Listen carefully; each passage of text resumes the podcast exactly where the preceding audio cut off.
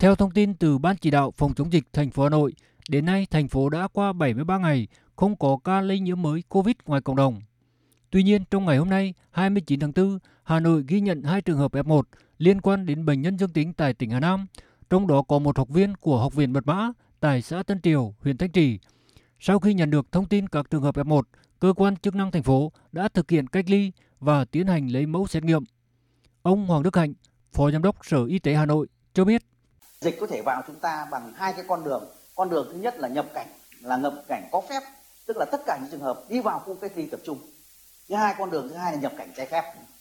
Thì một là cái cách ly tập trung nếu chúng ta không làm không nghiêm, chúng ta sẽ lây ra cộng đồng.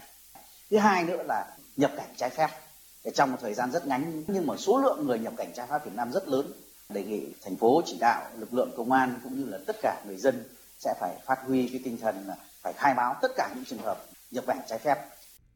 Để chủ động phòng chống, trong bối cảnh dịch bệnh diễn biến phức tạp, nhất là việc ghi nhận hai trường hợp F1 liên quan đến bệnh nhân dương tính tại tỉnh Hà Nam, ông Trử Xuân Dũng, Phó Chủ tịch Ủy ban dân thành phố Hà Nội cho biết, thành phố sẽ nâng mức cảnh báo nguy cơ dịch bệnh ở cấp độ cao nhất,